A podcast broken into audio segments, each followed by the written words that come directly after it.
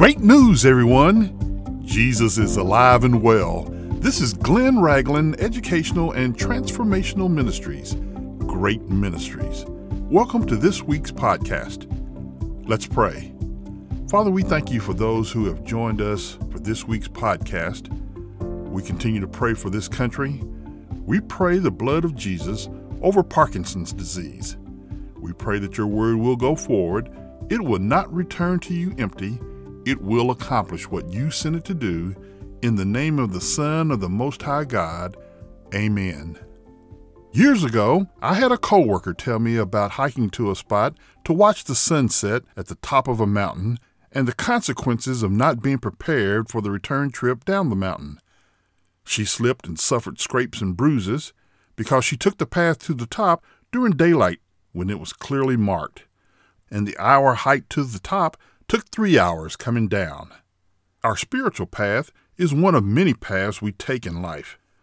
Some people know from an early age what they want to be and start an education path that leads to a career path that they had chosen. Some people have a financial path that have led them to wealth and financial security, while others chose the wrong path, leading to ruin. Choosing which emotional path to take has been dependent on the chemical makeup in the brain.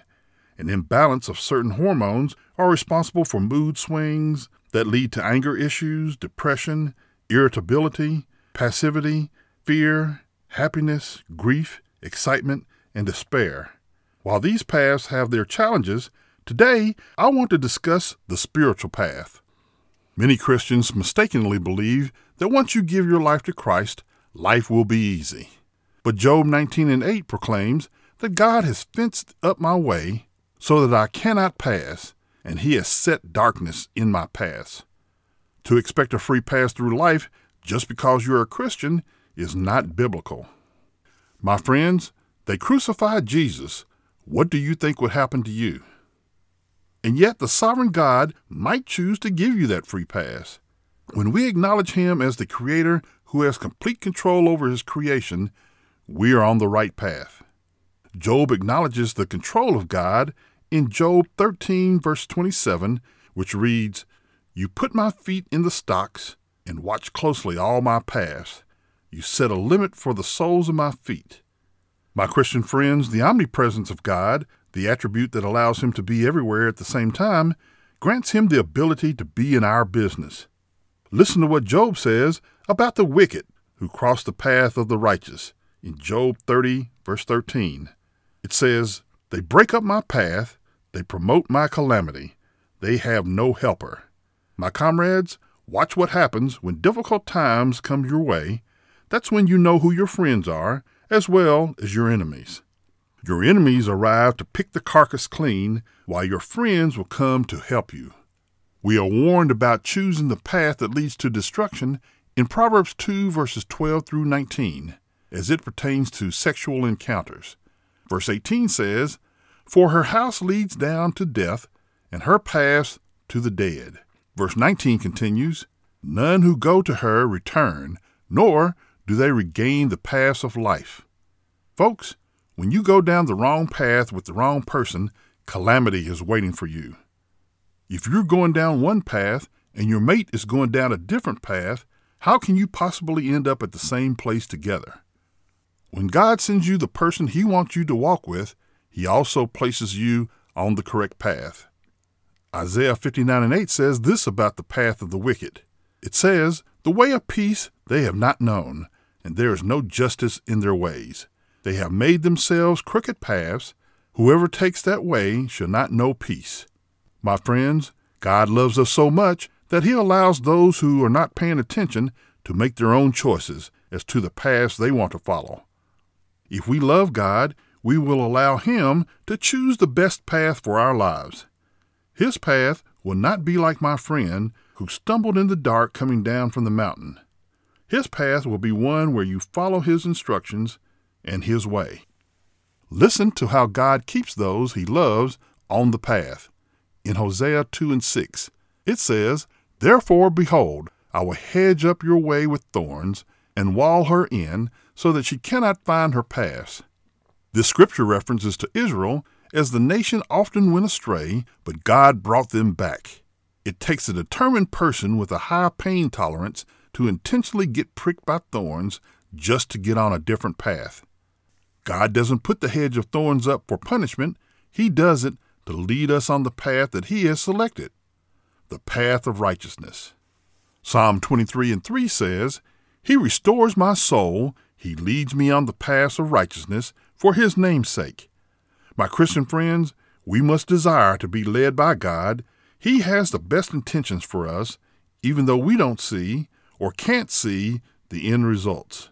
Isaiah 26 and 7 teaches that the way of the just is uprightness, almost upright. You weigh the path of the just. So, my friends, God makes us upright when we trust Him, and when we trust Him, we will walk the path that He has chosen for us, and that path is a just one. When we are aligned with God, we will go along with His program. God knows everything about us, and David confirms this fact in Psalm 139 and 3, which says, You comprehend my path and my lying down, and are acquainted with all my ways. My friends, if God knows all about us and which direction we're going, shouldn't we allow Him to lead us down that mountain path with no flashlight? Psalm 119, 105 reminds us that your word is a lamp unto my feet and a light to my path. Folks, just as a flashlight would have come in handy for my friend as she descended down the mountain in the dark, the Word of God is our spiritual light as we go through dark periods.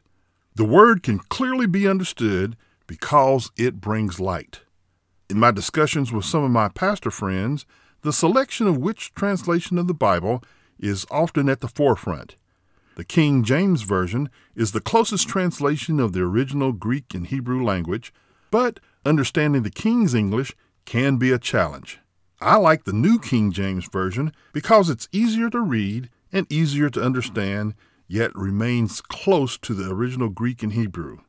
Other versions are personal choices, but if you can't understand the version, you won't read it. And if you don't read it, you will remain in spiritual darkness, falling down that hill. My Christian companions, God wants our spiritual journey to be well lit as it is written in Proverbs 4:18. It says, "But the path of the just is like a shining sun that shines even brighter into a perfect day." As a new Christian, we experience a light that gets brighter as we live. On the road of life, we must watch every step we take. Proverbs 4 verses 25 through 27 teaches, "Let your eyes look straight forward, and your eyelids look right before you. Ponder the path of your feet, and let all your ways be established. Do not turn to the right or to the left. Remove your foot from evil. My friends, we must remain consistent in our walk with the Lord. Satan constantly sends distractions to take our focus off the Lord, but if we are aware of his tricks, we can keep our eye on the prize, which is eternal life. The paths we choose can lead to eternal life or eternal destruction. Proverbs 12:28 says, in the way of righteousness is life, and in its pathway there is no death. My friends, do not let the world fool you into taking the wrong road for your life. Allow the Word of God to guide you to the path you find, according to Jesus in Matthew 7, verses 13 and 14. The narrow gate leads to the narrow path, a path that few people find. Would you like to find this gate? Pray with me. Father, Help me find the path that you want me to follow. I put my trust in you to lead me down the path of righteousness. Thank you for saving me, and I rejoice in the fact that at the end of my path, you have prepared for me a glorious home to live with you forever. In the name of Christ, the Son of the living God, amen. I continue to encourage you to find a good Bible teaching church.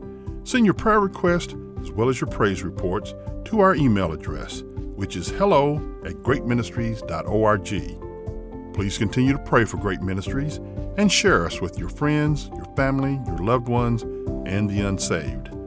This ministry is supported by friends like you. If you'd like to donate to us, go to greatministries.org and click on the donate button. You may also write to us at P.O. Box 1654, Lilburn, Georgia 30048, or call us at 678 693 2204. Stay safe, be blessed, and have a great week.